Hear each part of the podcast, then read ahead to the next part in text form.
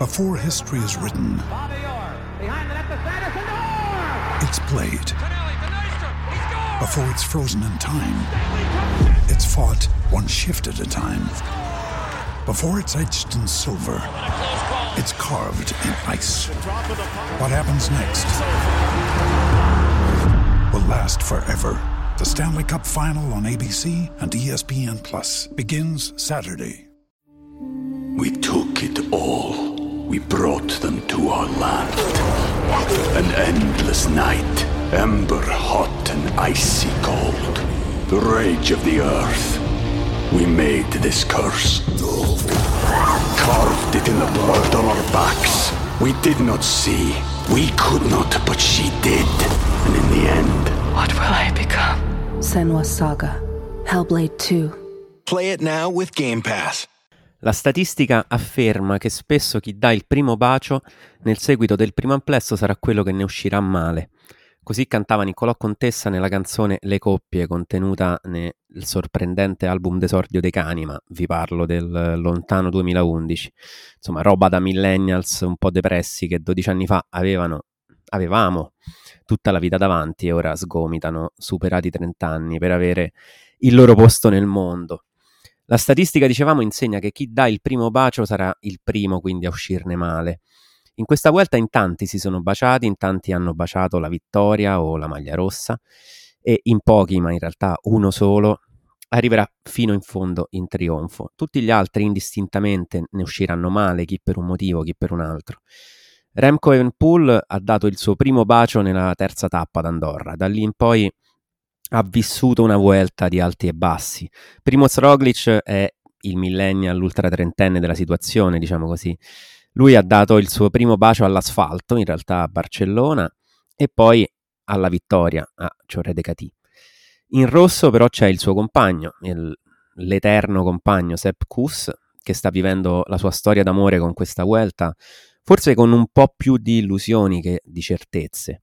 Vingegaard invece è l'unico a non aver baciato nessuno, con lui anche Juan Ayuso fra gli altri e chissà che prima o poi non riusciranno davvero a conquistare i loro obiettivi, consapevoli del fatto poi che la statistica afferma anche che spesso il primo a staccarsi dal primo dei baci è lo stesso che alla fine dirà di troncare.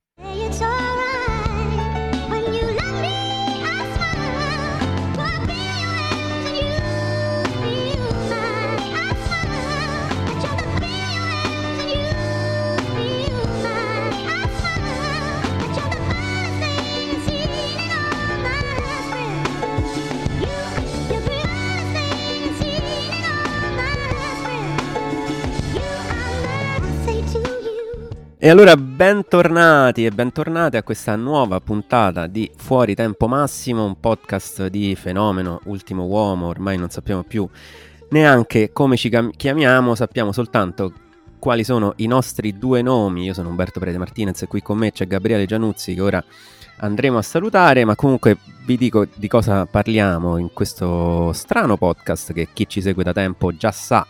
Chi invece si ritrovasse qui per la prima volta dovrebbe sapere che qui parliamo di ciclismo, nel particolare dei grandi giri, almeno delle grandi corse a tappe in questa prima annata, ecco, di fuori tempo massimo, in particolare della Vuelta di Spagna che si sta correndo in questi giorni, appunto, in Spagna.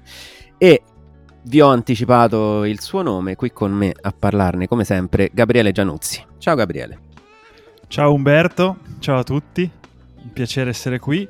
Tanto volevo solo dirti, ultra, ten- ultra trentenne ci sarai te. Io Eh vabbè, ma No. quella è ego riferita questa cosa. non sono ancora arrivato a- a- a- ai 30 e ne vado orgogliosamente fiero fino, Sei fino a quando... giovane. Ancora per poco, purtroppo. Eh, però appunto questo plurale eh, tienitelo per te e tutti gli ascoltatori ultra trentenni all'ascolto. Che secondo me sono forse la maggior parte, visto che il ciclismo si dice sempre uno sport da vecchi e quindi... eh, Un insulto qua. a loro, gratuito. Un insulto a tutti noi ultra trentenni e, e più, diciamo, 30 e più, come co- vabbè non la dico questa perché poi pare brutto. E dicevamo, quindi stiamo parlando di Vuelta, come, come ti sembra? A me, io ti dico subito sinceramente che non mi sta per ora particolarmente entusiasmando come a livello sportivo, a livello tecnico. E poi ovviamente ci sono tante storie da raccontare, ci sono tante cose successe e a tenere banco ci sono i grandi nomi che, che insomma è interessante seguire. Poi a livello di quello che effettivamente è successo a livello sportivo, cioè aspettiamo, aspettiamo di vedere, di vedere cosa succederà, però fa- dimmi tu. Ma dai, eh, primi 10 giorni, 11, eh, 11 giorni di gara, eh, interlocutori. Eh, per vari motivi, ne, ne parleremo in questa puntata. eh, però c'è stato tanto. E c'è stato tanto anche perché i protagonisti sono tanti. soprattutto per la classifica generale, perché l'avevamo anche detto nella prima puntata, per le altre tappe o per eh, gli sprint non è che ci siano tanti, tanti uomini, però ci sono stati dei risultati non scontati, quindi tutto sommato non mi sta dispiacendo. Metto sempre l'inciso, per essere una prima settimana di un grande giro, ci sta. Sì, sì, vabbè, in quel senso sì. Forse mi aspettavo un pochino di più vedendo, vedendo anche la- l'altimetria, insomma, il- i dettagli del percorso, anche per come era stato presentato e per come ce lo eravamo presentati durante la, la prima puntata dedicata alla Vuelta, anche con Albert, che, eh, che ne approfittiamo per salutare. E mm, mi aspettavo magari qualche, qualche bottarella in più, qualche, qualche scombussolamento in più. C'è stato, eh, perché poi alla fine mm, c'è Sepp Kuss in maglia rossa che l'ha presa dopo una fuga da lontano, c'è Lenny Martinez ancora in classifica che ha, ha indossato la maglia rossa, poi l'ha persa, ma insomma comunque è ancora in classifica. Ci sono un po'. Sono ancora un po' tutti lì. Ora, volendo, possiamo anche leggerci la classifica perché c'è Sepp Vai, vai, vai, in maglia rossa. Con il tempo di 39 ore, 27 minuti e 45 secondi. Non non so se a qualcuno interessa davvero questo dato. Secondo è Marc Soler, quindi appunto a sorpresa a 26 secondi. Terzo, e qui entriamo sui nomi grossi, Remco Evenpool 1.09. Quarto, Primo Roglic 1.36, quindi con meno 27 secondi da, da Remco, ecco, 27. se vogliamo darli, darli in questi termini. Lenny Martinez è quinto a 2 minuti e 02, sesto Joao Almeida a 2 e- e 16, settimo Vingegaard a 2,22, ottavo Ayuso 2,25, quindi Ayuso e Vingegaard sono più o meno a 1 minuto e 20 circa da, da Remco nel pool. Enric Mas è un po' più indietro, 30 secondi indietro a 2 minuti e 50 e poi Vlasov chiude la top 10 a 3 minuti e 14 e via via tutti gli altri, undicesimo Landa, poi Della Cruz, Hugh Carty, quattordicesimo Kian eh, O- O- Oudbrooks, Otebrooks. eh, Odebrooks, eh, un- oggi un, fi- un filino deludente, diciamo, non tanto per la posizione in classifica né per quello che effettivamente sta facendo, ma per, per lo scatto che ha fatto nella tappa di ieri, per chi sta ascoltando la puntata il giorno in cui uscirà, uno scatto un po' così, con il gruppo fermo, poi addirittura l'hanno ripreso e cioè l'hanno ripreso, insomma, lui stava andando a tutta, il gruppo da fermo l'ha ripreso, quindi insomma, non lo so, mi è sembrato uno scattino un po' velleitario, quindi non mi è piaciuta questa, questa sua prova, questo tentativo di prova di forza. Però comunque sta facendo anche lui una bella vuelta, ancora a 5 minuti, ancora in classifica potenzialmente, poi ovviamente in classifica ci sono, cioè abbiamo detto è intasatissima questa classifica generale perché ci sono tutti praticamente. E... E che ci dobbiamo dire? Com'è andata? Ma allora, eh, a me è sembrata una settimana dove eh, lo status quo all'interno del, del gruppo piace, eh, piace soprattutto a chi ce l'ha, eh, perché per esempio penso alla Jumbo o alla Quick Step di Remco eh, che hanno voluto in qualche maniera controllare la corsa, si sono presi il peso della corsa sulle spalle. Eh, è mancato qualcosa, eh, è mancato per esempio Michel Landa per chi se l'aspettava. Eh, onestamente, eh, onestamente però, però- però è, manca- è un protagonista che è mancato attualmente. Certo, non, siamo- non- non era il terreno dove si poteva vedere, secondo me potrebbe farci vedere qualcosa nelle prossime settimane, ma eh, non lo so. Aspettarsi qualcosa da Landa è sempre complicato. Eh, abbiamo già perso qualche, qualche uomo di classifica, non dei principali, però abbiamo perso per esempio Tim Aresman, abbiamo perso Eddie Dunbar e Filippo Zana per la Jaico, eh, loro si sono dovuti ritirare. E abbiamo perso, però è ancora in gara, eh, Geraint Thomas, che- di cui abbiamo parlato anche nella prima puntata, ma che onestamente non sembra essere il Geraint Thomas eh, neanche quello del giro, eh, dove comunque fino a 300 metri dalla fine ha lottato per la vittoria della classifica generale. Per il resto c'è stato un po' di attendismo, eh, anche se eh, qualcosa di interessante si è visto, per esempio ad Andorra. Eh, dicevi tu, Evenepoel eh, conosceva molto bene quella salita e mh, onestamente non è che desse molto più terreno, era abbastanza pedalabile, quindi era verosimile che si arrivasse allo sprint. Onestamente mi aspettavo che quello sprint lo vincesse Primoz Roglic, che però quel giorno non stava benissimo, aveva- era caduto il giorno prima, era anche mal posizionato quando Remco ha lanciato, ha lanciato lo sprint. E abbiamo visto una buona UAE con tre uomini eh, diversi che però non stanno correndo da squadra, stanno correndo ognuno per i fatti suoi, eh, cosa che tra l'altro era anche da aspettarci perché comunque voglio dire non, non ci hanno mai abituato ad azioni di squadra clamorose la UE, tantomeno con gli uomini che, che sono in questa vuelta, Marc Soler, eh, Juan Ayuso e Joao Almeida. Mhm. E Enric Mas e Godot, quindi si, si aspetta sempre la sua venuta. Ne abbiamo parlato anche lui, di lui nella prima puntata. Io onestamente mi aspettavo qualcosa di più. Forse non era il terreno dove lui poteva fare la differenza, però arrivando corto di forma mi aspettavo che provasse subito a dare, a dare una botta eh, per poi mantenere nelle settimane successive. Invece questo non è avvenuto, vediamo se riuscirà a mantenere o a migliorarsi nelle, nelle prossime settimane. E poi per il resto, onestamente, ecco, dicevi prima di Otebrooks, eh, sta correndo una buona velta, sta avendo dei problemi eh, di eh, male al sottosella, eh, l'ha detto dopo la cronometro, quindi forse l'attacco di oggi non era tanto un attacco per attaccare quanto per difendersi, nel senso che probabilmente pensava di non poter tenere il ritmo del, eh, dei suoi avversari se fosse salito insieme a loro, non lo so. Sì, o magari anche per provare a vedere come stava, se, se, se quel problema gli, poteva dare fastidio nel, nel proseguo della Vuelta.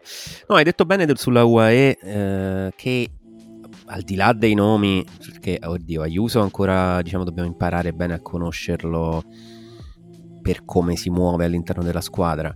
Gli altri li conosciamo, nel senso Marc Soler è ormai un meme vivente, eh, senso che, che corre per se stesso, punto, nel senso ci abbiamo tutti in mente la scena della Vuelta 2019 in cui appunto si gira e manda a cagare l'ammiraglia.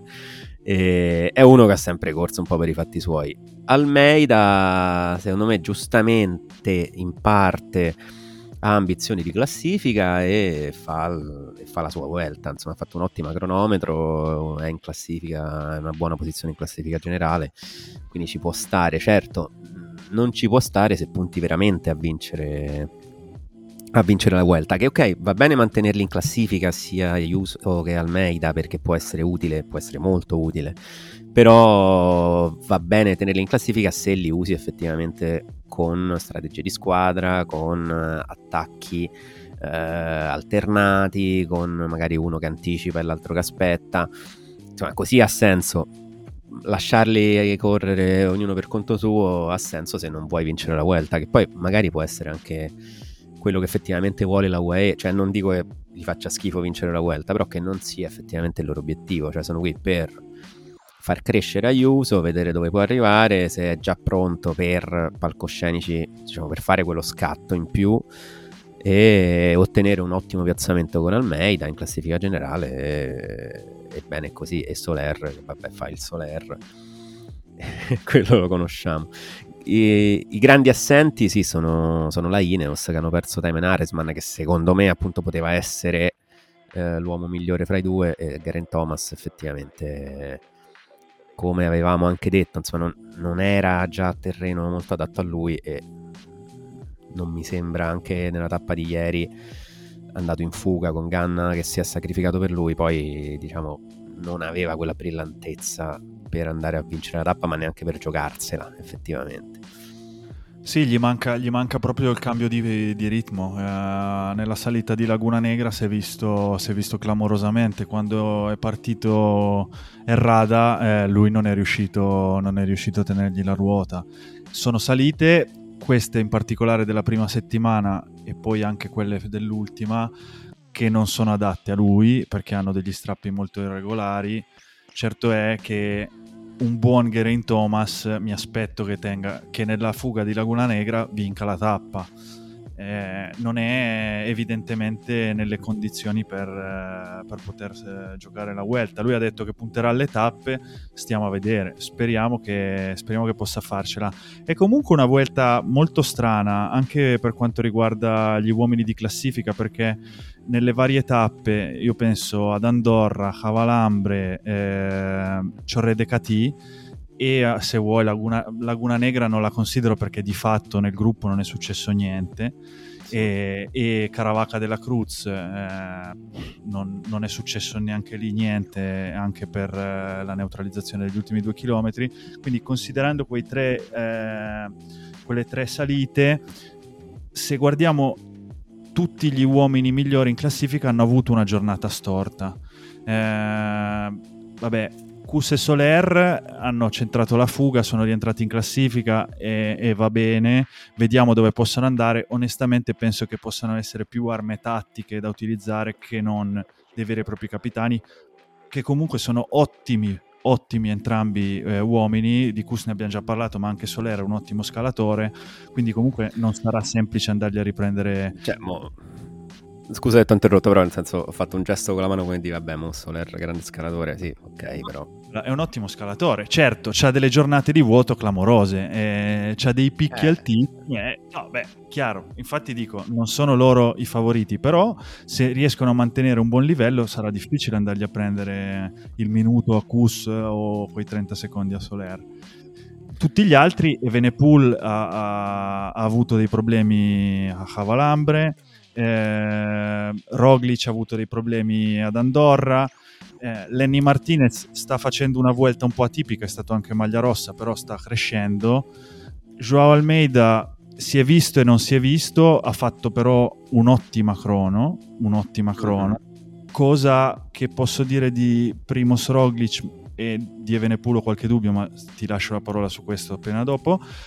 Jonas Vingegaard ha fatto molto bene ad Andorra, ha fatto bene eh, a Cavalambre, già sul Ciorre... Cavalambre già aveva un, un aspetto, un- un- delle espressioni del volto che non gli ho mai visto fare eh, in tutte le sue gare, né tantomeno al Tour de France, che andavano un po' a dire che c'era qualcosa che non andava. In effetti lui diceva che aveva avuto dei problemi intestinali perché c'è questo virus che ha colpito un po' quasi tutte le squadre nella prima settimana.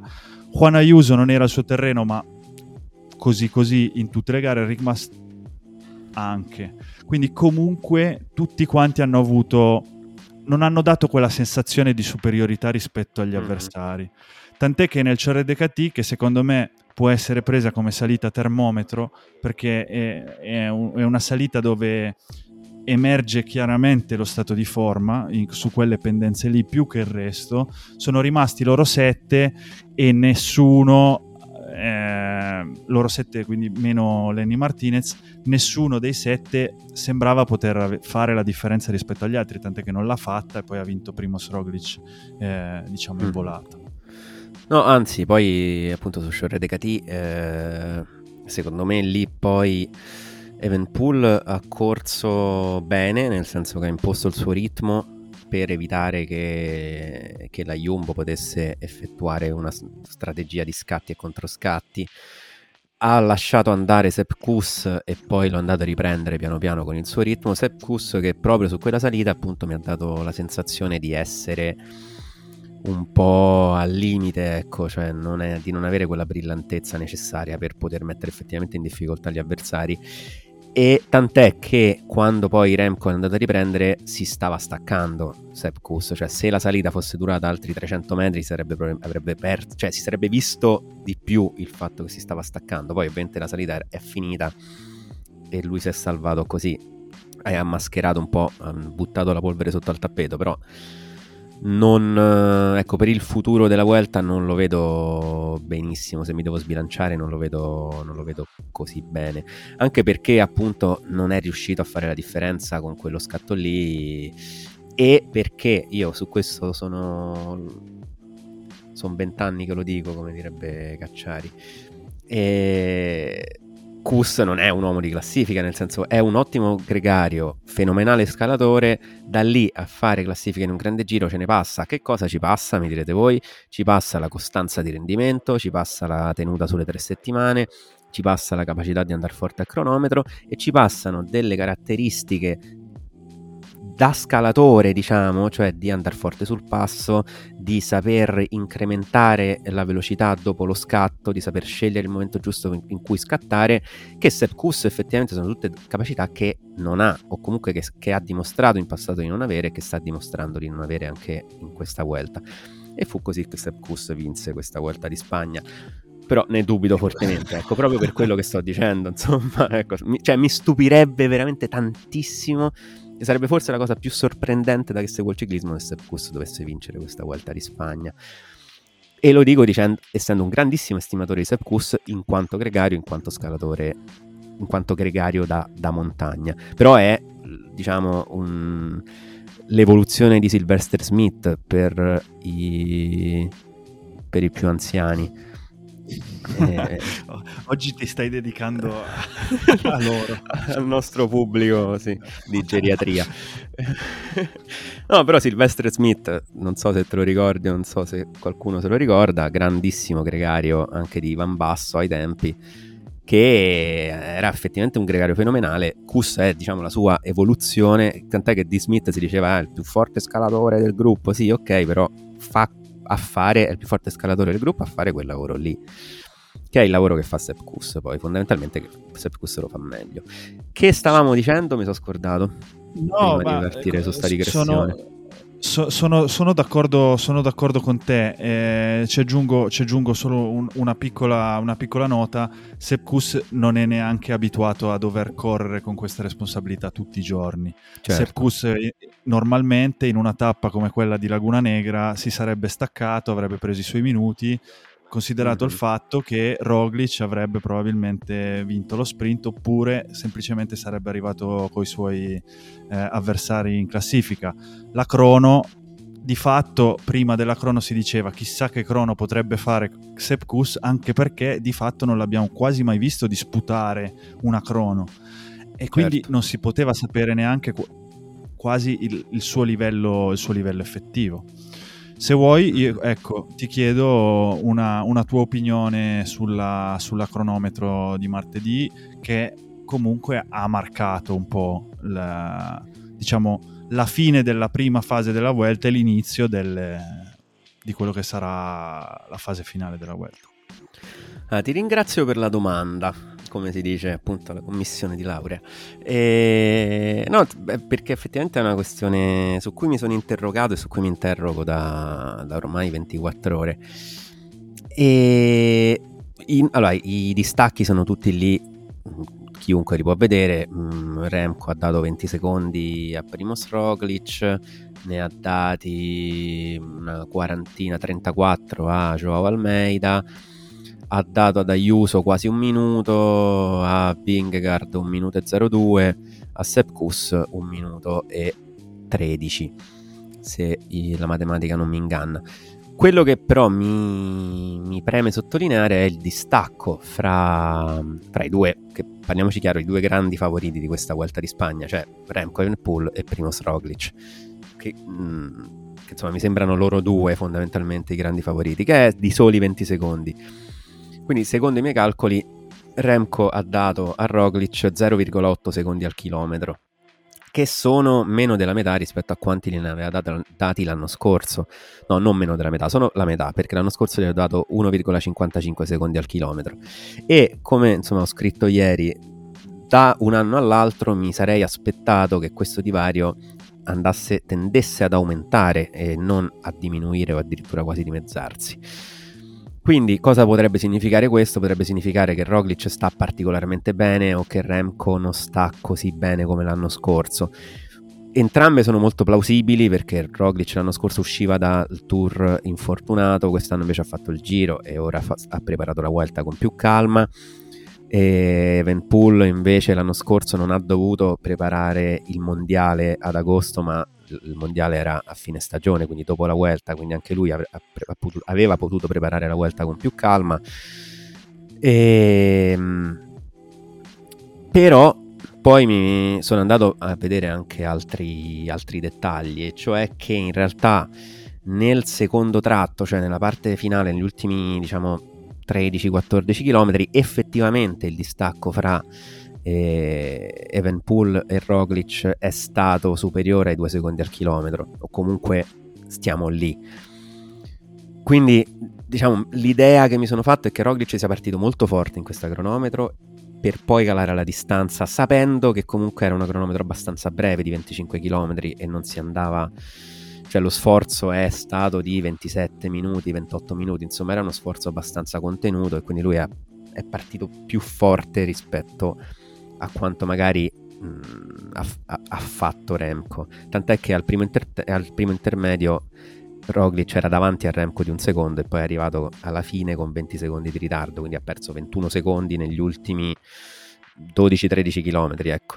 Quindi quasi 2 secondi al chilometro. Quindi quelli, ecco, della seconda parte di cronometro tendenzialmente erano i valori che mi aspettavo di vedere alla, alla fine.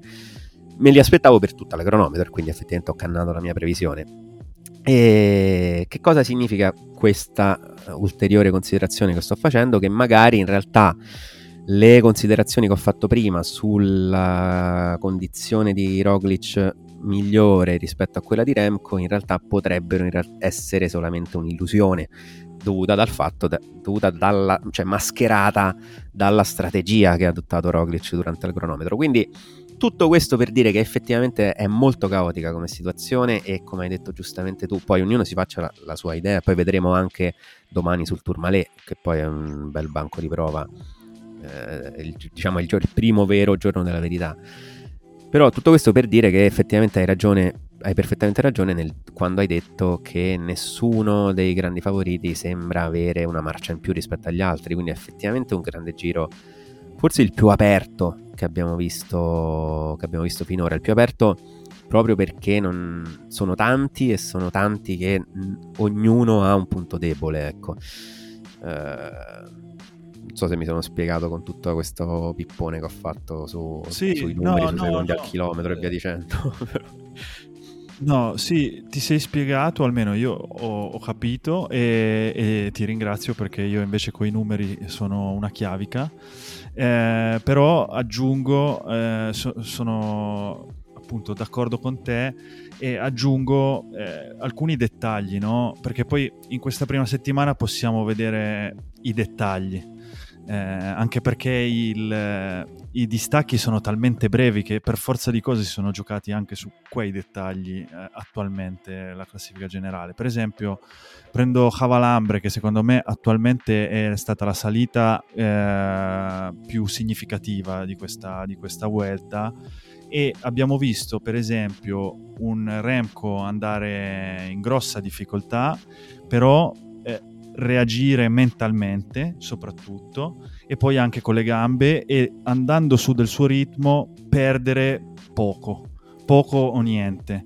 Abbiamo visto per esempio l'attitudine completamente opposta di Enric Mas di voler seguire i migliori quasi fino all'ultimo, poi scoppiare completamente e arrivare al traguardo poco, poco davanti a Remco. No? sì, 8 secondi. Sì. Eh, Quindi anche, anche da quei, anche da quei dettagli lì, eh, cosa puoi capire? Puoi capire, per esempio, che Enric Mas a me onestamente mi sembra po' più corto, un po' più corto di forma di, di quanto non, eh, di quanto non mi aspettassi.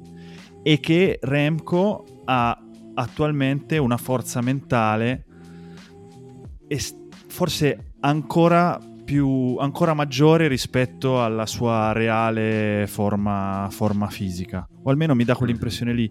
Anche altri piccoli dettagli di Remco eh, quando in una delle prime tappe non mi ricordo esattamente se era la seconda ehm, no la seconda sicuramente no eh, forse era addirittura quella lì di Cavalambre è andato a lottare per eh, i bonus eh, dello sprint intermedio no? che sono sempre uno di quei dettagli che, che a me nella effettivamente. a, a me nella prima settimana mi lasciano sempre un po' l'amaro in bocca perché Mm. Danno l'impressione che tu abbia molta paura. Perché, perché attaccare lì quando c'hai una salita come Cavalambre dove se stai bene puoi dare una ventina di secondi ai tuoi avversari? Allora eh, mi fa venire il dubbio. Su Laguna Negra, per esempio, quando la Jumbo e insieme alla Quickstep, soprattutto la Quickstep, ma anche la Jumbo, si mettono di fatto a bloccare tutta la, la carreggiata per non far attaccare gli avversari, beh, mi dice che effettivamente su quel terreno lì comunque si sarebbe arrivati allo sprint tra di loro. Però vuol dire che hai paura, hai paura che qualcuno ti attacchi e ti renda la corsa difficile. E Mhm. però onestamente perché avere paura se, se sei il migliore degli altri? Punto di domanda. La mia risposta è che probabilmente, o almeno la risposta che mi do io è che probabilmente anche loro non si sentono così tanto più forti degli altri. Secondo me la crono di Evenepoel è anche frutto di quello. Lui ha detto che per esempio non si è sentito molto bene, c'è stato un... intorno ai 10 km ha sentito di non avere le gambe che si aspettava di avere. Mhm. Io onestamente, per esempio, mi aspettavo che riuscisse a dargli un vantaggio maggiore sicuramente a Roglic, ma anche a Vingegaard. Un minuto a Vingegaard che non ha preparato questa vuelta, che non è andato in altura, che sì, è un buon cronometrista, ma quando si studia alla perfezione, maniacalmente i percorsi, e, e soprattutto quando i percorsi sono un po' più mossi, quello di, quello di martedì era sostanzialmente piano, boh, sì, cioè era un distacco che secondo me anche lo stesso Vingegaard avrebbe messo la firma prima di questa vuelta. Ma penso proprio di sì, insomma. Anche perché eh, lui appunto non ha preparato veramente questa vuelta un po' si sta vedendo, nel senso che ad Andorra era lì e poi piano piano, insomma, un po' andato poi all'osservatorio di Cala- Avalambra, Avalambra? Avalabam, Avalambre. Avalambre. Eh, Beh, sta sto nome, certo, vado un po' più semplice. E era lì con Roglic, poi è andato un po' incalando, mi sembra.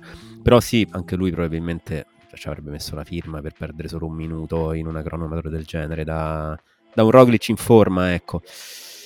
E, Sì, da- da- e dal campione del mondo, eh. Cioè, e dal campione del mondo in parlando- carica, cioè nel senso due settimane fa ha vinto il mondiale dando bastonate a tutti tranne che a Ganna, però insomma tutti gli altri li aveva bastonati. Molto strano, tutto molto strano, tutto molto... Sarà bello da, da vivere, lo vedremo sul Tourmalet, lo vedremo nelle prossime tappe, e- ma questa prima settimana è stata mh, anche una prima settimana ricca di eh, caos e polemiche eh, la pioggia nei primi giorni, poi altra pioggia mh, che ha fatto bloccare la tappa di, non mi ricordo come si chiama quella, l'arrivo in salita, dove hanno, fatto, hanno preso il tempo insomma. Caravaca della Cruz. Caravaca della Cruz. Con i nomi spagnoli io sono una pippa, come avrete capito. E mh, insomma, un po' di, di polemiche, forse tu mi dicevi anche un po' sovrastimate come, come polemiche. Che ne pensi? Vuoi andare subito a parare lì? Eh, va bene, eh, lo- accetto il guanto, la volevo lasciare alla fine. No, Se allora ci sì, eh, dopo, ci sono stati... No, no, no, ci sono state tantissime polemiche, eh, alcune giustificate, altre, altre un po' meno. Io eh, volevo solo lasciare un piccolo compendio eh, a- agli ascoltatori, ma anche a- eh, che poi possono passare ai loro amici, eccetera. Io c'è una cosa che odio, quando la gente si lamenta eh, contro qualcuno per qualcosa che n- non fa eh, che- o che non è sua responsabilità. Quindi lascio un piccolo compendio. Se vogliamo lamentarci eh, della Vuelta, la Vuelta è organizzata da Unipublic, che è una società di ASO, non è ASO che organizza la Vuelta, quindi potete lamentarvi anche su Twitter, lasciate chiocciolina la Vuelta, ci sarà Albert che riceverà la vostra notifica e mi manderà, e mi manderà a cagare a me, eh, però magari vi risponde anche in maniera simpatica.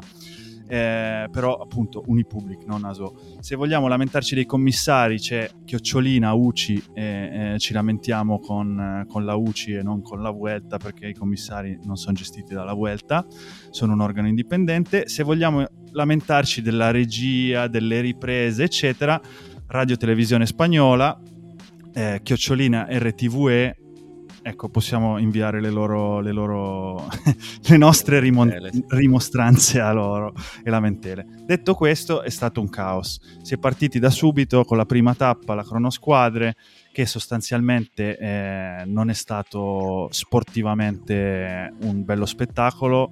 Eh, c'era la pioggia, eh, una pioggia che ha portato ad avere un buio in strada particolarmente intenso molto prima del, del- del tramonto, l'orario previsto del tramonto era alle 20.35, la quick step è arrivata alle 20.34 ma era completamente buio, non così buio come le foto della quick step su- sui vari social lasciassero intendere, eh, però era, era particolarmente buio, non si vedeva granché. Il tracciato anche, secondo me, era molto pericoloso. Onestamente, personalmente, avrei annullato la tappa, fossi stato nella Vuelta, non c'erano le condizioni per disputarla in una maniera corretta e non c'erano, diciamo, l- quel principio di equità tra tutte le squadre perché chi ha corso all'inizio non aveva le stesse condizioni di chi ha corso alla fine. E Venepool è arrivato arrabbiato nero, ha detto it's a shit, it's ridiculous, bla bla bla.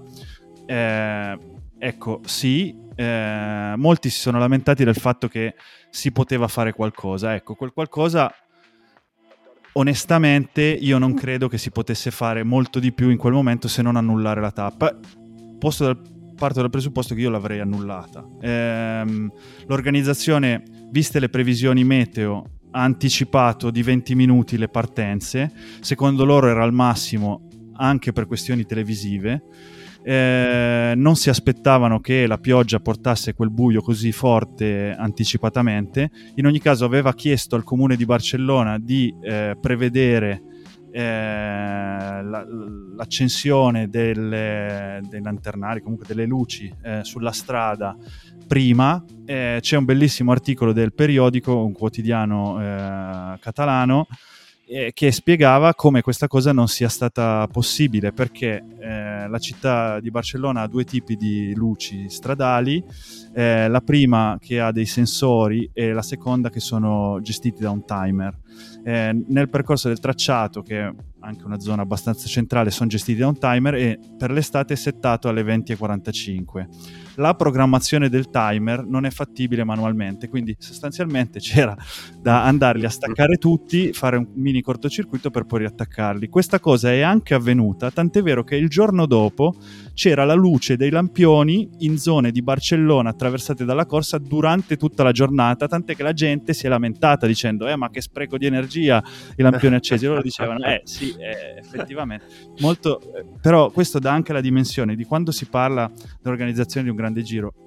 Ci sono anche questi piccoli dettagli che onestamente non è che si può prendere così in 30 secondi cambiare tutto. Mhm. e, eh, bloccare le strade era anche difficile. Eh, in ogni caso secondo me quella tappa lì andava annullata. Sì. la seconda tappa nuovo caos. Eh, la pioggia continua eh, furente cioè ba- bastante un bel delirio un bel delirio eh, la mattina video sui social, strade allagate, eh, proteste delle squadre che già erano iniziate la sera prima. C'è un bell'articolo a questo proposito su GCN che vi invito ad andare a leggere, di fatto racconta com'è andata la trattativa tra l'organizzazione, i commissari, le squadre e eh, i ciclisti con eh, il loro diciamo sindacato della CPA. Di fatto c'è stata una, una trattativa in cui erano presenti il direttore tecnico della Vuelta Chico Garcia, il rappresentante della CPA che è Iker Camagno, un ex ciclista in contatto telefonico con Adam Hansen che eh, non è eh, sulla Vuelta. Ehm, il eh, direttore sportivo della Ineos, Christian Ness, che alla Vuelta eh, diciamo, fa la voce di tutte le, di tutte le squadre, Mhm. e, eh, e Luci eh, con i commissari e la giuria, eh, che di fatto in queste circostanze non può fare altro che avallare le decisioni prese dall'organizzazione. In ogni caso, eh, le squadre hanno proposto di non fare il circuito finale di Montjuic. Lì si poteva prendere una svolta e arrivare direttamente al traguardo tagliando circa eh, 6 km. Diciamo dove hanno eh, neutralizzato, quindi a 9 km dal traguardo, Mhm. c'è la possibilità di prendere una svolta e arrivare direttamente al traguardo. La- l'organizzazione ha detto di no perché la tappa eh, doveva passare per Montjuic, altrimenti la Vuelta avrebbe perso i soldi del comune di Barcellona che aveva pagato quella tappa lì per andare su Montjuic. Eh, le squadre, quindi eh, diciamo che era quella la loro, la loro proposta. Eh, la CPA chiedeva la neutralizzazione ai, ai 9 km, eh, che è stata anche questa inizialmente rifiutata. Si è arrivati al compromesso di dire eh, prendiamo i tempi in cima alla salita, eh, neutralizziamo eh, per la classifica i tempi in cima alla salita 2,6 km dal traguardo le squadre hanno dato il loro ok, eh, la CPA ha dato provvisoriamente il loro ok, i ciclisti stessi si sono lamentati. Eh, Remco Evenepoel eh, è andato in mix zone e ha detto noi protestiamo, non, non la facciamo neanche questa tappa. Jonas Vingegaard è andato a parlare per esempio con Enric Mas, perché Enric Mas era diciamo quello tra i favoriti più alto in classifica, era spagnolo eh, e quindi aveva anche tra virgolette un po' più di potere eh, di negoziazione con l'organizzazione. L'organizzazione quando loro scelgono, eh, stanno per partire, comunica tramite Radio Vuelta di, eh, che la gara sarà neutralizzata eh, negli ultimi 9 km. Questo porta a- logicamente a un secondo problema. Eh, quando si sposta il traguardo eh, non è che si possono spostare tutte le varie, le varie infrastrutture che un traguardo di tappa comporta. Quindi i commissari di giuria hanno deciso, va bene, noi andiamo a 9 km per prendere i tempi a 9 km. E così hanno fatto. Solo che si sono dimenticati che in cima al Montjuic era eh, traguardo, o si sono dimenticati, o meglio, probabilmente non ci hanno. Si sono organizzati male, eh, mettiamola Mhm. così. Eh, quindi eh, in cima al Montjuic c'erano i bonus eh, perché era sprint intermedio e non c'era nessun commissario di gara. Si è visto per esempio un video virale del commissario di giuria che eh, va a vedere i video degli appassionati e questo ha fatto scalpore, ha organizzazione di merda, bla bla bla.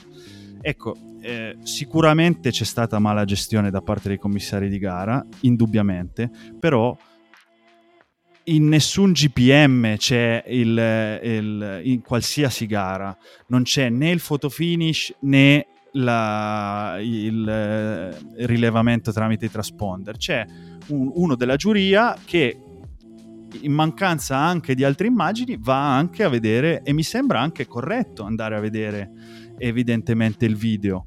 Beh, sì, Eh, ce tra l'abbiamo, l'altro- quindi insomma usiamoli, ecco, sì, giustamente. Tra l'altro, tra l'altro, ecco lì, sfiga nella sfiga, le moto in corsa, è lì problema eh, della TV spagnola, le moto in corsa non hanno ripreso eh, la- quell'arrivo lì. Solitamente nelle altre gare non si pone neanche il problema perché la TV lo riprende, i commissari lo vedono da lì, Certo. se non sono presenti non c'è, non c'è Mm. nessun problema. E- e in questo caso non si vedeva, c'erano solo le, pre- le riprese dall'elicottero, quindi anche lì eh, ha fatto molto scalpore, però secondo me è sintomo del fatto che A, probabilmente non c'è abbastanza conoscenza, B, anche del fatto che il ciclismo è uno sport con dei mezzi obsoleti.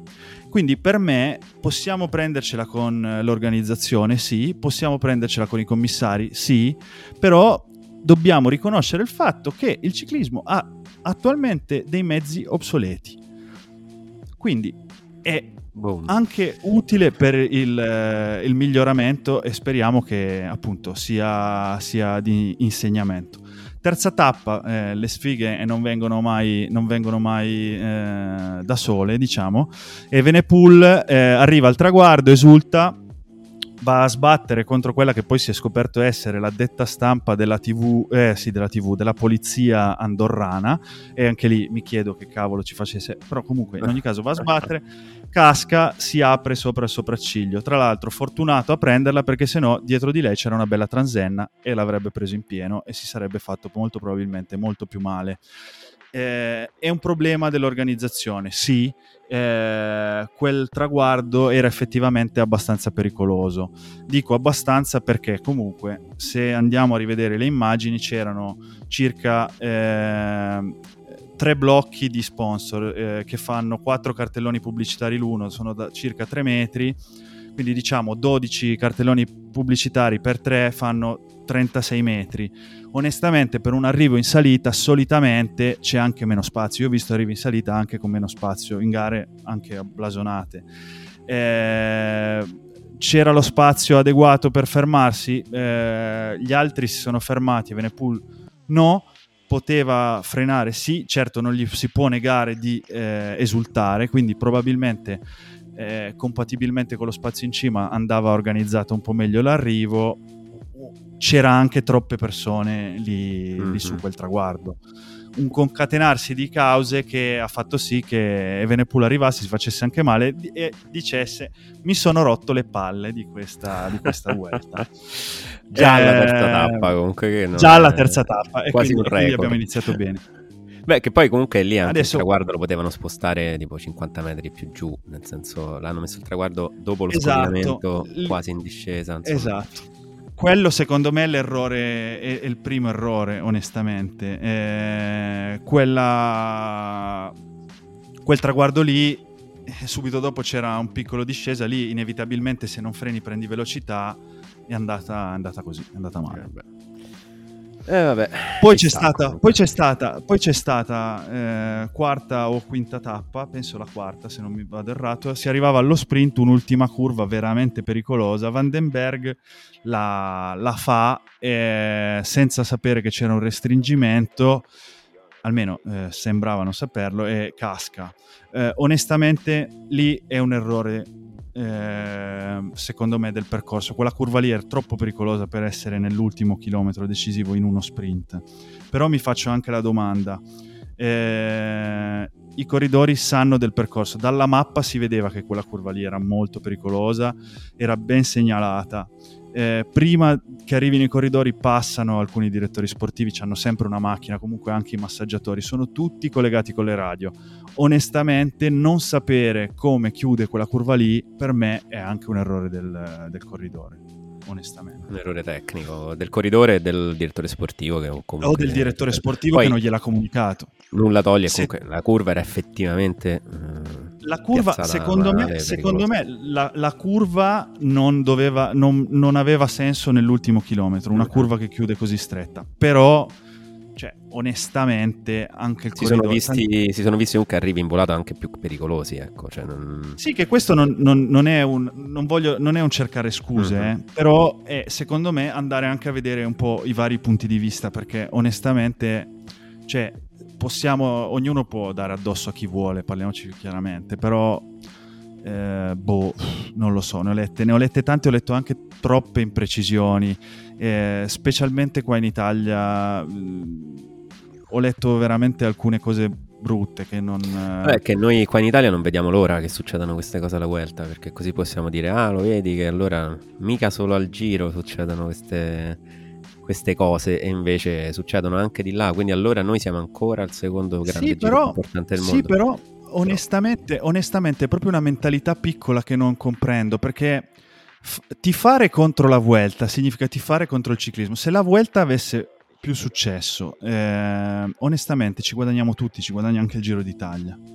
Mhm. E questo era poi, vo- volevo arrivare lì, ma comunque ci sono stati ancora ultimi, ultimi- ultime cose. Eh, tappa di Caravaca della Cruz, neutralizzati gli ultimi due chilometri per il fango sulla carreggiata. È stata una decisione presa dagli, dagli organizzatori una volta arrivati sul posto perché, eh, perché la pioggia, un asfalto nuovo fatto troppo in fretta, eh, non era nelle condizioni per ospitare una gara ciclista- eh, ciclistica quell'asfalto. Eh, il fango eh, portato sulla carreggiata dai mezzi che sono arrivati eh, in cima hanno creato una situazione brutta.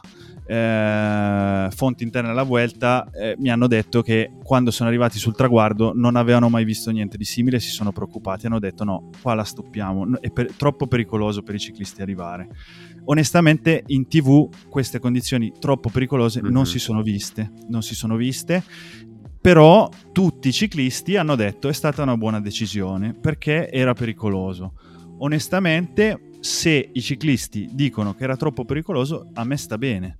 Cioè, se il senso di quella, di quella neutralizzazione è la mancanza di sicurezza, eh, va bene. Certo, però lì, anche lì, l'errore è portarli su una salita come quella che Mhm. se volete andare a vedere su YouTube c'è la, la ricognizione di Valverde che è della zona per, eh, per AS, che è un quot- quotidiano spagnolo sportivo, e quella salita lì, prima di essere asfaltata, non era in condizioni per ospitare un arrivo di un grande giro.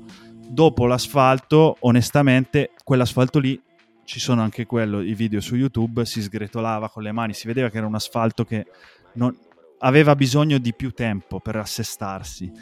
E certo la pioggia non ha aiutato, però onestamente non andava bene. Guarda, forse Quindi- poi se non ci fosse stato il casino delle prime due tappe, magari l'avrebbero Esatto. anche trovato il modo di farlo. Però con tutto il pregresso hanno detto: vabbè, fermi tutti. Esatto. Stoppiamo, fermiamoci un attimo. La- le- la- non, è, non è finita qui eh, perché eh, la, domenica, la domenica sera eh, dovevano prendere l'organizzazione ha messo a disposizione due voli charter per arrivare a Valladolid Eh, un aereo è partito senza problemi, atterrato senza problemi il secondo aereo a causa di una tormenta eh, non è riuscito ad atterrare a Valladolid, è dovuto atterrare a Madrid con conseguente poi eh, trasporto in, eh, in bus eh, verso, verso- verso gli alberghi.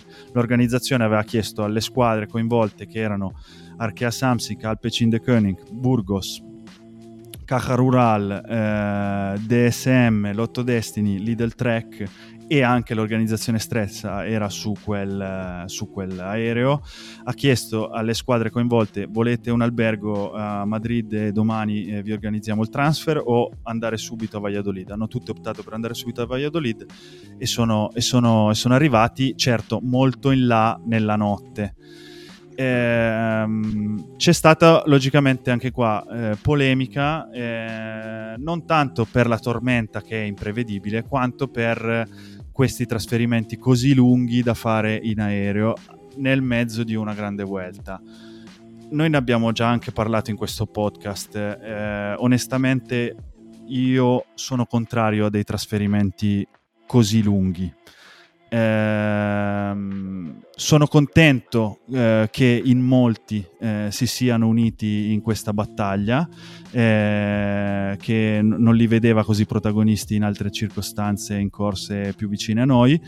Eh, certo è che onestamente and- mi sembra un po' andare a, a cercare il pelo, nel- cioè quando c'hai 20 delle 20 squadre World Tour, almeno 15 che fanno uno sport washing di un qualche tipo, andare a dire alle organizzazioni no, non dovete andare a fare i trasferimenti troppo lunghi perché inquinate, siete brutti e cattivi, mi sembra un po' andare a...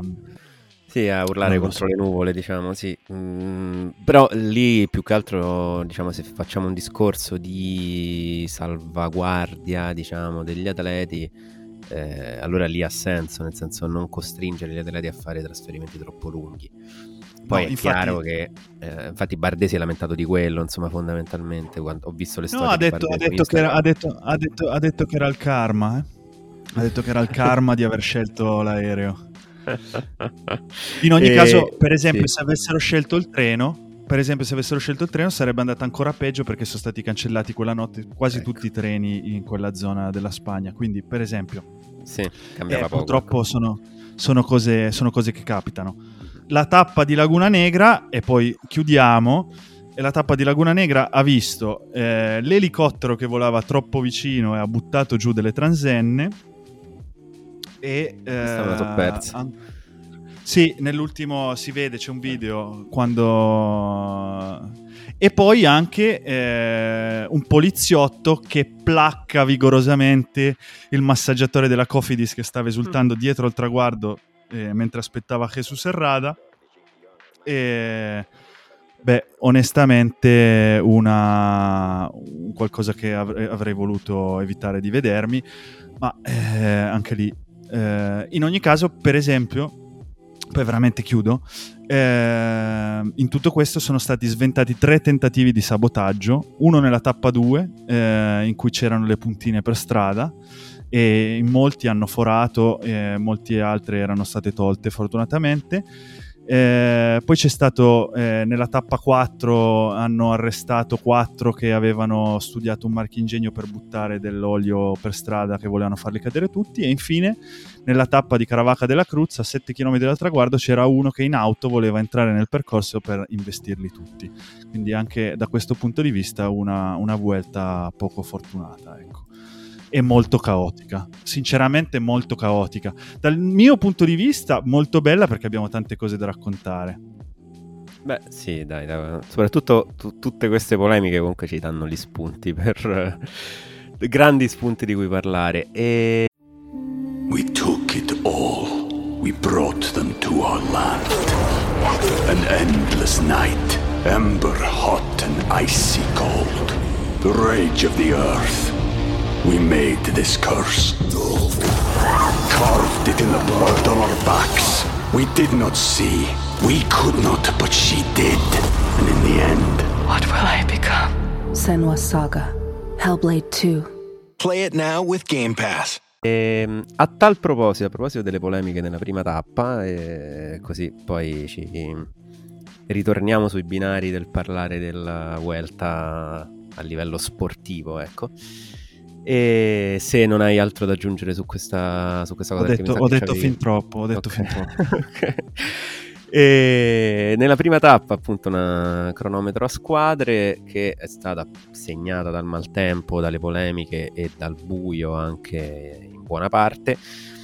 Ha fatto una, un'ottima crono- cronometro a squadre la Groupama eh, FDG, una squadra piena di giovani molto interessanti, capitanata, diciamo, ufficial- ufficiosamente, perché non è il numero uno della squadra nel- nella start list, da Lenny Martinez che sta facendo un'ottima vuelta accompagnata anche dal nostro tra virgolette nel senso che è un ciclista italiano molto giovane alla prima esperienza fra professionisti e alla prima esperienza in un grande giro quest'anno eh, i suoi risultati sono comunque risultati di un giovane di classe 2002 quindi 21 anni che si sta ancora facendo le ossa che è Lorenzo Germani che tu per conto nostro di entrambi hai contattato e quindi sentiamo cosa da dire. Lorenzo Germani su il suo- la sua vuelta o comunque mh, vedrete che si concentrerà più che altro sulla vuelta della sua squadra eh, finora e sulla vuelta che sarà. Allora, ehm, diciamo che siamo partiti abbastanza bene comunque con il quinto posto alla cronosquadre. Siamo stati, siamo stati una squadra solida comunque perché eh, davanti a tutte le squadre più forti al mondo siamo riusciti comunque a infilarci lì allo stesso tempo del podio, dei terzi e a 6 secondi da- dal dal vincitore. E eh, non ci siamo posti limiti fin da subito che sapevamo appunto di poter fare un, buon- un buon risultato e quindi è andata, andata bene così. Poi devo dire le tappe successive non ho avuto delle sensazioni buonissime però mi ho sentito giorno dopo giorno sempre meglio e quindi ho potuto dare il mio un sostegno ancora migliore alla squadra nei, nei giorni che sono venuti successivamente, ieri e l'altro ieri. E niente, è stata una grande emozione comunque eh, riuscire a prendere la maglia di leader comunque una squadra così giovane che guida la classifica generale non è, non è una cosa che si vede tutti i giorni, è stata, è stata sì una grande, una grande emozione, una grande... È stato, è stato bello insomma. Abbiamo approfittato di tutti, di, di tutti questi momenti, ci siamo goduti e, e ora comunque abbiamo ancora la maglia dei, dei giovani, quindi certo non sarà la maglia rossa, però è sempre un buona- una, buona, una buona cosa, insomma. Poi per il seguito spero appunto di continuare così in crescendo e magari di, po- di poter provare una fuga, magari giocare la mia carta o altrimenti comunque già soddisfatto così. È giusto appunto ecco, continuare, continuare così, fare il massimo per la squadra e magari appunto come squadra raggiungere una vittoria di tappa e magari una top 10 a Madrid sarebbe ideale. Poi è stata anche una bella emozione ricevere comunque i complimenti da molte, da molte altre squadre, da molti altri ragazzi e soprattutto anche dai corridori della Jumbo sono stati molto sportivi, molto gentili con noi e comunque si sente magari un po' più di, di rispetto in gruppo rispetto magari ai primi giorni e penso questo a livello mentale faccia molto bene e ecco tutto qua. Torniamo a Fuori Tempo Massimo in diretta eh, qui dalla mia camera a casa di mia madre perché a casa dove vivo non ho ancora internet. In diretta invece dal Piemonte abbiamo come sempre Gabriele Giannuzzi, anche come tre minuti fa prima che cominciasse a parlare Lorenzo Germani e che ringraziamo appunto per la sua disponibilità. E diciamo Lenny Martinez sta facendo una grande, una grande vuelta. Loro si aspettano, abbiamo sentito un piazzamento in top 10, cioè si aspettano, sperano in un piazzamento in top 10 che secondo me è anche alla portata del, del giovane scalatore francese. E, ma diciamo, in questa vuelta in cui abbiamo parlato dei grandi capitani, abbiamo parlato delle grandi polemiche, ci sono anche dei, degli altri nomi di cui di cui do- bisognerebbe parlare anche se siamo, stiamo andando un po' lunghi, però il primo nome è ovviamente quello di Filippo Ganna che sta facendo una straordinaria vuelta fino a qui, ha vinto la, la tappa a cronometro, facendo fra l'altro registrare, leggevo, il, tipo la cronometro più veloce di sempre sopra i 25 km in un grande giro, insomma è andata a 56 km orari netti proprio per 25 km, quindi una prestazione mostruosa. E... Favorita dal fatto che Remco magari puntava la classifica e quindi ha speso un po' di più eh, nella prima settimana, oppure comunque eh, sono anche distanze che lui si mangia a colazione queste, ecco. Poi mh, magari volevo sapere un parere da te su questa evoluzione di Ganna sprinter, ecco, perché l'abbiamo visto sprintare, ha conquistato anche un secondo posto nella quarta tappa, se non vado errato. Sì. Quindi une- che, però l'avevamo già vista, l'avevamo già vista questa cosa nelle, nelle Sì, corse al precedenti. Tour de Wallonie, al Tour de Wallonie. Esatto. E che ne pensi di questa sua, di questa sua dedizione alle, alle volate? Allora, io non penso che possa diventare uno sprinter puro, però mi fa un grande piacere vederlo mettersi nella mischia, buttarsi nella mischia, andare a provare a vincere queste, queste tappe veloci, perché può dargli una grandissima fiducia e un'arma tattica importante anche per le, le grandi classiche, dove spero che lui voglia concentrarsi per- per il suo futuro. Eh, quindi sono veramente molto felice che, che stia provando eh, in, queste, in, queste, in questa vuelta per guadagnare esperienza. Sta correndo una vuelta ad un livello altissimo, un livello che, che forse nell'ultimo periodo non aveva, non aveva avuto. Eh, e sono contento che abbia vinto la cronometro anche perché nell'ultimo anno aveva più, più nemici o fantasmi di nemici che non eh, vittorie nel suo palmarès. Qui gli ho dato una piccola stoccata perché non, non ho apprezzato tanto le, non apprezzato non, non apprezzo le, le sue dichiarazioni quando no- non vince Eh, però però Ma sono io non molto apprezzo, apprezzo di meno le sue dichiarazioni quando vince, quando comincia a fare quei discorsi tipo ah ve l'ho fatta vedere a tutti, ma tutti chi che ti... cioè c'hai 59 milioni di persone che ti tifano spudoratamente, noi compresi. E quindi vabbè, sì, quello mi- anche a me mi fa un po' girare le scatole, però che io- è così, magari No, non no, si ma sente ci sta, attaccato ci sta. effettivamente. ehm. Ci sta, ma se si, ga- se si carica così, che si carichi, onestamente. Posso anche... cioè, veramente... eh, Sì, sì. Se, vuoi- se- se- poi vince, ehm, a me va benissimo, insomma, può anche insultarmi la madre, figurati. E... No, adesso non esageriamo.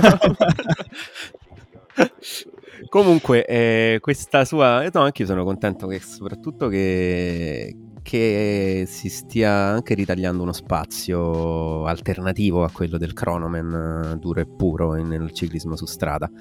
E una cosa che potrebbe poi tornargli utile nelle grandi classiche, quando appunto magari in volata ristretta o in altre situazioni, poi hai anche quella carta da giocarti e non solo eh, prova ad anticipare tutti perché in volata sono battuto. Quindi allenarsi provandoci eh, mi sembra un ottimo, un ottimo allenamento. Poi certo che se incontri davanti a te un Caden Groves come quello che ha incontrato in, queste- in questa prima settimana della Vuelta che ha fatto doppietta, una doppietta straordinaria.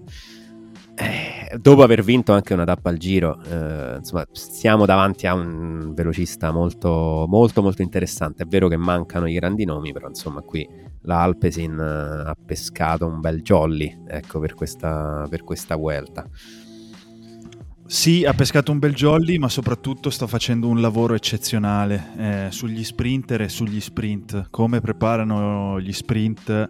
Eh, sentivo a The Cycling Podcast che l'allenatore dell'Alpecin che prepara gli sprint eh, per la squadra eh, ha spiegato come loro in realtà abbiano fatto un lavoro un po' strano, eh, non, non, eh, non tipico, eh, nel senso che hanno due treni separati eh, e quelli per Philipsen e quelli per eh, Caden Gross e non li, hanno mai, non li hanno mai mischiati, non li hanno mai neanche portati alle stesse gare e, e direte voi, eh, questo lavoro, cioè perché non è tipico? Beh, perché comunque tutto sommato può, può- può- può tornare, è difficile avere almeno quattro uomini, eh, cioè sono, è come avere due squadre fondamentalmente, no? E dargli anche la possibilità di, di- di vincere a, a tutti, perché poi logicamente se non vincono, cioè vincere aiuta a vincere. È, è una frase molto semplice, ma è molto vera nella sua semplicità.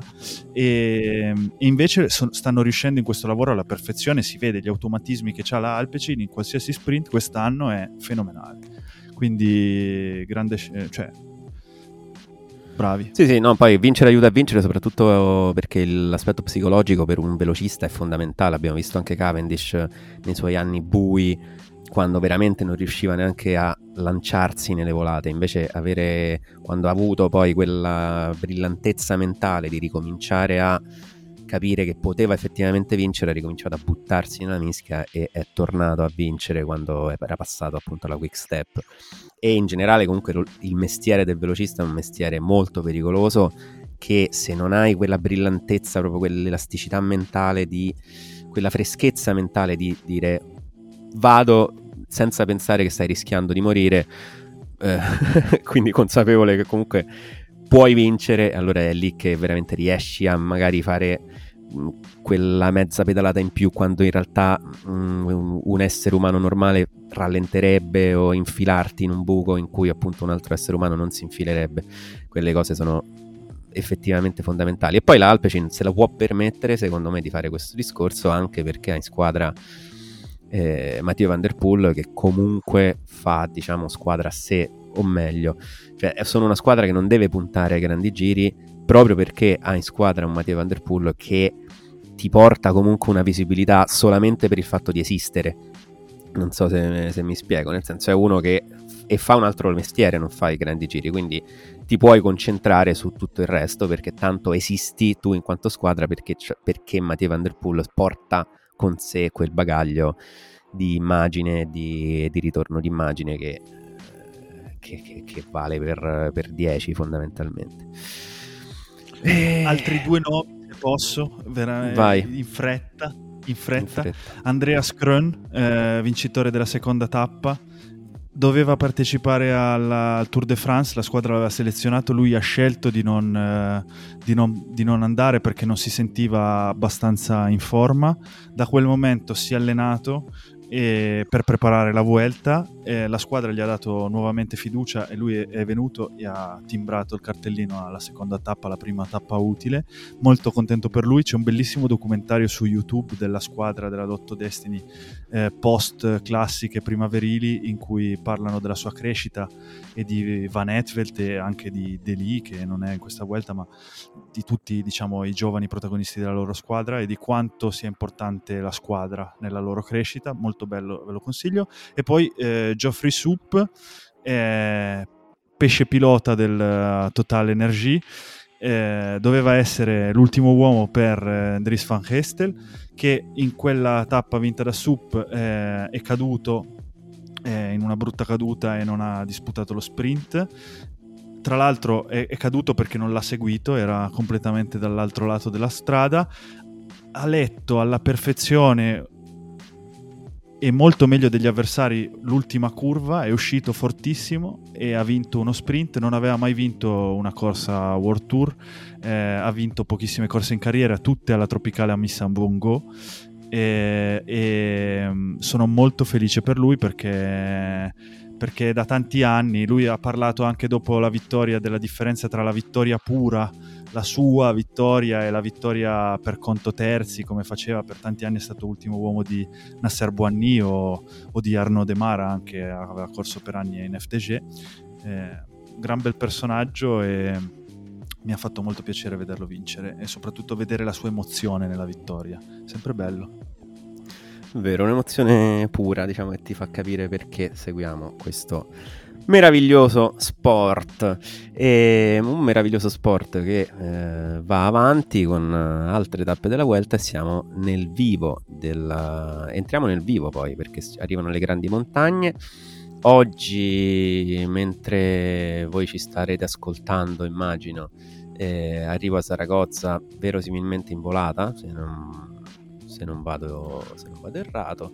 Sì, sì, l'unico, l'unico problema che potrebbe esserci eh, a- verso Saragozza solitamente tira un gran vento, potrebbe essere terra per ventagli, ventagli che abbiamo già visto, abbiamo visto Jumbo e eh, Quickstep darsele, eh, Sudal Quickstep, pardon, e, mm, onestamente ho visto le previsioni, non sembra esserci le condizioni per avere i ventagli domani, quindi dovrebbe essere... mm, Dovrebbe essere uno sprint. Dovrebbe essere tranquillo. Oggi però comunque perché usciamo, Oggi, perdono. usciamo, usciamo domani. quindi Eh, ok, quindi non dovete collegarvi con la Vuelta, potete continuare ad ascoltare noi che parliamo. Perché invece il giorno successivo ci sarà venerdì. il Tourmalet. Il Tourmalet venerdì 9, eh, venerdì 8, scusate, venerdì 8, 8 settembre. Tourmalet che apre, diciamo, un trittico abbastanza interessante in cui questa è la tappa regina, ovviamente. Poi il giorno dopo c'è l'arrivo all'Arrabelagua, altra tappa molto interessante in cui però la salita vera qui è il Puerto dell'Arrau che è a una quarantina di chilometri dal traguardo e poi eh, la salita di Larra Belagua in realtà è una salita abbastanza pedalabile. E poi la tappa 15 diciamo un po' più collinare eh, con il Puerto de Zuarrarrate Zuarrarrate stavolta l'ho, l'ho detto bene. E... e che potrebbe insomma non mi aspetto granché in questa tappa mi aspetterei più, più una fuga verosimilmente con poco mh, con poco movimento da parte degli uomini di classifica però il grosso diciamo quindi è venerdì e sabato sopra- ma soprattutto venerdì. Tappa corta quella che con arrivo al Tourmalet 134,7 km però mh, partenza in salita, primi 4 km si, fa, si fanno gli ultimi 4 km del Portalet. E poi direttamente Obisque, eh, Spandel e Tourmalet per l'appunto. Tre salite eh, che sono tre salitone, eh, si va oltre i 2000 metri e qui... e, qui e qui si vede veramente chi ce l'ha e chi non ce l'ha. Sì, anche se secondo me sabato sarà... Perché allora tutti si aspettano grandi cose qui, e... compresi loro. E io mi aspetto grande controllo, però come dici tu, eh, sono salite dove non ti puoi nascondere, o ce l'hai o non ce l'hai. E quindi usciranno sicuramente volenti o nolenti allo scoperto, specialmente sulla salita del Tourmalet. Però se devo giocarmi eh, un giorno, secondo me la tappa di sabato sull'Arrau, che è una salita dove si può fare la differenza vera, secondo me quella è tipo l'ultima detonazione che si giocherà la, la Jumbo Vi- Secondo me, ecco, se penso a possibili strategie, il venerdì la Jumbo Visma si terrà ancora l'arma Kus eh, per provare a difendere la maglia di Kus. Sabato invece secondo me vanno all'attacco. In un,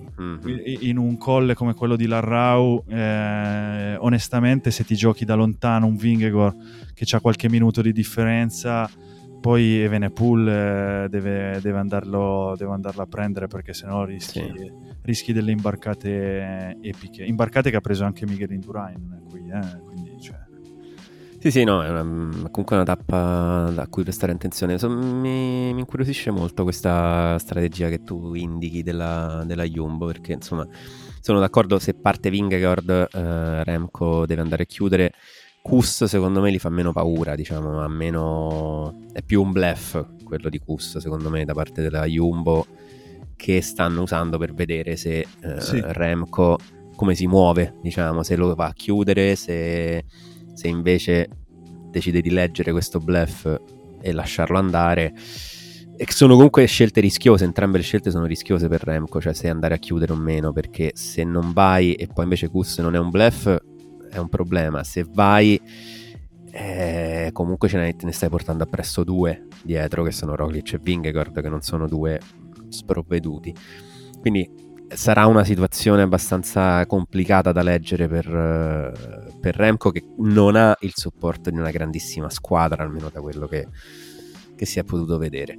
E però, ecco, se- secondo me il Tourmalet sarà per lui, per Remco Evenpool, appunto un bel banco di prova perché, sì. perché l'anno scorso nelle salite sopra i 2000 metri alla Vuelta nella seconda settimana aveva un po' pagato. E se paga anche qui, qui rischia però di, eh, di accusare molto di più, insomma, perché, perché comunque sono salite più dure e perché gli avversari sono più tosti, diciamo, e lui non mi sembra lo stesso Remco dell'anno scorso, poi magari mi sbaglio. Ma allora, lui non mi sembra nella forma dell'anno scorso, però ha allenato parecchio, si è allenato parecchio in altura quest'anno, quindi voglio pensare che magari sia anche dovuto a questo. Nel senso che probabilmente vedremo, cioè lì sarà un banco di prova anche per lui stesso, io credo. Penso che vedremo se tutto il lavoro fatto quest'inverno, ma anche in preparazione del Giro d'Italia e poi anche in preparazione della Vuelta ha portato i suoi frutti. È molto interessante, questo è un trittico molto interessante anche perché poi la tappa di domenica, dicevi giustamente tu, non, è, non, è, non c'è granché eh, terreno per fare la differenza, però siamo in Navarra, Paesi Baschi, eh, sono salite strane e, e c'è un ultimo circuito complicato e, e qua invece è il suo terreno di caccia prediletto. Eh, lì Remco può eh, attaccare gli avversari, eh, quindi però deve uscire bene da, da venerdì e sabato. Quindi sarà molto interessante come, come arriveranno alla fine del weekend. Sì, anche perché, poi, anche perché poi la settimana dopo c'è un altro trittico molto interessante. Nelle tappe 16, 17 e 18, che ora vi dico anche i giorni, si tratta del 12, se- dal 12 al 14 settembre, quindi martedì, mercoledì e giovedì. Ecco, per capirci. E con una prima tappa che è una tappa piatta con arrivo su una salitella, su un muretto di Pura 4 Vuelta. km e mezzo, puro stile Vuelta Be- Be- Beyes, Pejes. Bejes, eh, a Bejes, eh, che è un, è un classico muro 4 km con punte al 15-14%, tutto sopra il 10%. E qui però non penso ci saranno grandi, grandi distacchi, ma per il semplice motivo che non c'è proprio lo spazio per fare grandi distacchi, però sarà un bel banco di prova per capire poi quello che succederà il giorno dopo sull'alto dell'Angliru, che è la salita, diciamo, simbolo de- della Vuelta in generale, cioè, volente o nolente, diciamo, questa è eh, la salita che viene più spesso associata mh, a- dagli appassionati a- alla Vuelta.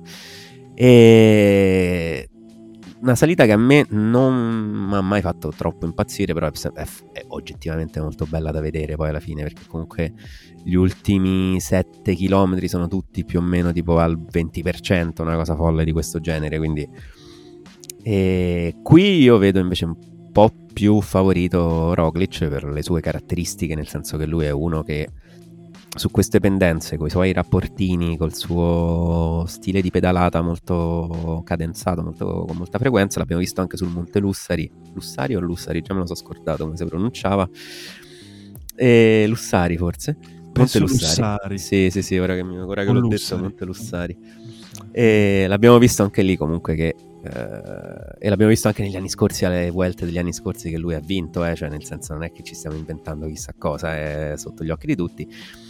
È un, è un tipo di salita che gli si addice molto e, e se sta bene qui, diciamo, Remco deve, deve stare molto attento, però dall'altro, dal- d'altro canto è una salita che consente pochi giochi di squadra, perché proprio per il suo fatto di essere impedalabile, diciamo così, e stare a ruota conta zero, bisogna andare su del proprio ritmo, impostare il proprio ritmo, sperare di eh, far fuori gli avversari, sperare che non ci sia Michael Woods in giro e, e andare su. Quindi lì la Jumbo diciamo, ha meno carte da giocarsi per mettere in difficoltà Remco, devono giocarsi faccia a faccia e lì ecco magari Remco può, può gestirsi meglio. Sì, sono d'accordo, sono d'accordo con te. Eh, sono tappe che comunque Remco ha provato, eh, tutte queste, eh, quindi sicuramente è andato a testare quelle che sono anche le sue caratteristiche e per vedere dove eh, provarci, sicuramente. Eh, sono salite complicate, eh, si parla spesso sempre male dei muretti, io o muri, nel- come nel caso dell'Angliru, io sono un grande fan, ma sono anche un grande fan perché mettono in mostra delle qualità che non sempre le salite normali eh, mettono in mostra eh, e che sono anche difficilmente allenabili eh, perché per il semplice fatto che uno non va sull'Angliru per allenarsi, sì va in ricognizione, magari lo affronta, lo conosce perché l'ha già affrontato in competizione, ma è difficile che uno vada sull'Angliru per allenarsi costantemente, anche perché sono salite talmente difficili che non affronti neanche a lungo l'anno, non affronti così tanto, quindi non ha neanche senso cambiare il proprio stile di pedalata esclusivamente per quella salita. Però quello che dicevi tu è, è molto importante, quello della, della cadenza di pedalata di Primoz Roglic. Sull'Angliru, ma anche a Bejes, eh, monteranno dei rapporti che probabilmente eh, solitamente non montano. Non ho dubbi che Remco li abbia provati eh, e li abbia testati per, eh, per capire come funzionano, ma cambiare il proprio stile eh, è, qualcosa di complicatissimo, anche perché il tuo corpo è abituato a proprio me- memoria, eh, non so come dire, la- la- Mhm. di movimento. Sì, memoria no? fisica, diciamo, sì, certo. E, e- e quindi eh, anche dal punto di vista fisiologico dei muscoli interessati dallo sforzo atletico su queste salite qua sarà molto interessante sarà molto interessante eh. cioè io sono assolutamente gasato da questi due giorni tanto di più che il giorno dopo il giovedì c'è una tappa che è un cioè, a vederla così non sembra neanche eh, così tanto dura. Io ho avuto la fortuna di, di- di vederla, eh, ci sono andato da- dall'Alto de Tenebredo in poi, al porto della Cruz de Linares. È, un- è una trappola continua. A parte le strade che sono strette, difficili, complicate, le discese ancora di più. Questa è una di quelle tappe che secondo me la Vuelta ha rischiato tanto nel metterle in un percorso perché se piove questa tappa qua eh, ci mette una croce sopra proprio cioè se hanno tagliato Caravaca della Cruz e Montjuic soprattutto il Montjuic che lo affrontano tutti gli anni alla Volta Catalogna quando vedono queste strade qua cioè altro che protesta. Però è veramente, è veramente sarà veramente dura. E tanto più arrivando da, dall'Angliru e da- dalla settimana prima complicata. Molto molto interessante Sì, poi a parte le- il doppio passaggio sul Puerto della Cruz de Linares, che comunque sono 8 km e 3 all'8,6%, ma praticamente è tutta sopra il 9%, almeno nei primi 6-7 km, poi spiana un po' leggermente verso la fine e quindi abbassa la pendenza media, però ehm, è tosta. Poi c'è il Puerto di San Lorenzo prima, che anche lì stiamo parlando di un'altra salita di circa 10 km, anche qui la pendenza media è un po' più bassa perché ci sono due brevi settori praticamente in pianura, ma per il resto è una salita tutta al 10%. Sì, stiamo E- parlando, cioè qua Asturia piena, eh, qua la montagna ripida, cioè è proprio, sembrano dei, non, so- non saprei neanche come dirlo, sembrano de- de- del- degli spuntoni che escono fuori dalla terra, perché tu vedi il mare, anche dall'Anglio, tu vedi il mare, e, e- e lì per lì dici non è possibile che c'è quella montagna lì dietro Mm. così alta, così ripida, e ci sono queste strade che vanno su e tu non, ti- non te ne capaciti. È particolare, logicamente la Vuelta ci punta tanto su queste tappe. Beh, sarà, sarà molto, molto bello, molto interessante. Qui, ecco, qui magari si può, si può pensare di fare qualche strategia di squadra. E anche perché poi, dopo questa tappa, eh, l- ci sono, diciamo, due tappe un po' più piatte. No, o una, meglio. no, ce Cioè, n'è no, una, scusa, una tappa, un po'- una tappa piatta, sì. una sì, piatta sì, sì. tappa. E poi la tappa 20, Vai.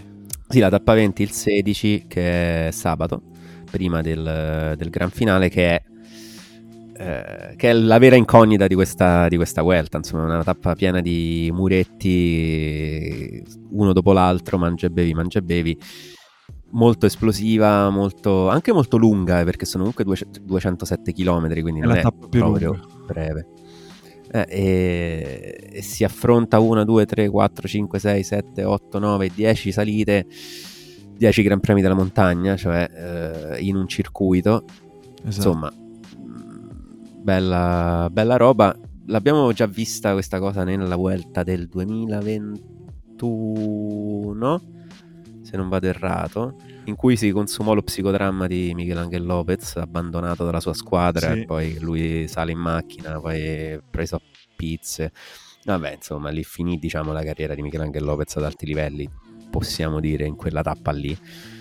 E, e vediamo se si. cioè, è una tappa da imboscata, è una tappa in cui si può effettivamente ribaltare la classifica perché se, nonostante non ci siano grandi salite, cioè tutte le salite sono brevi, sono molto brevi, sono intorno ai 4 km, 5 km, insomma, e non così, eh, così dure. Però, però essendo tutte a ripetizione, diciamo, e comunque una, tappa disegnata molto bene, se perdi il treno giusto rischi di prendere veramente una bella batosta.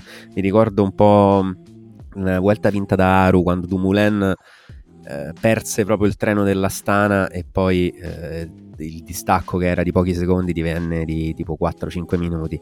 Perché lì naufraghi e punto. Cioè se non hai una squadra a supporto e la squadra non ce l'hai a supporto a quel punto a meno che non c'hai tipo una corazzata intorno ma eh, non, mi- non vedo grandi corazzate in giro. E è tosta, è tosta tenere, te- tenere e andare a chiudere se prendi un buco. Ecco, quindi lì sarà, sarà difficile, lì volano i minuti se, se succede. Sì, sarà, sarà molto interessante vedere eh, se arriveremo in condizioni di classifica perché questo succeda. E- perché però in ogni caso sarà una bellissima tappa. Questa sarebbe una tappa, è la classica tappa che sarebbe perfetta per una classica. Cioè, se tu prendi questa tappa Mhm. qua, la metti in un altro periodo del calendario, sarebbe una classica bellissima. Sì, sì, sì, sì, bella. E, e la classica tappa che se la metti tipo la terza tappa non succede niente. Esatto, anche, sì. Alla ventesima rischi di fare il panico, insomma, rischi di creare, tirare fuori una, una tappa. La tappa, la tappa regina, diciamo. Nonostante appunto non ci siano grandi salite, grandi salite che affronteranno prima. Sarò, oh, abbiamo sempre parlato di Jumbo e di Remco. E io sarò molto curioso di vedere come si comporterà Ayuso che alla vigilia della Vuelta aveva detto che avrebbe provato a stare con i migliori sulle grandi montagne per provare appunto a, eh, non dico vincere la Vuelta, ma comunque essere lì fra i, fra i possibili vincitori. Sarà un bel banco di prova questa Vuelta anche per tutti i giovani, anche Lenny Martinez, Chiano e... ah, sì. Otebrooks. Otebrooks. E per tutti questi giovani che presenti alla Vuelta perché sono tanti terreni diversi.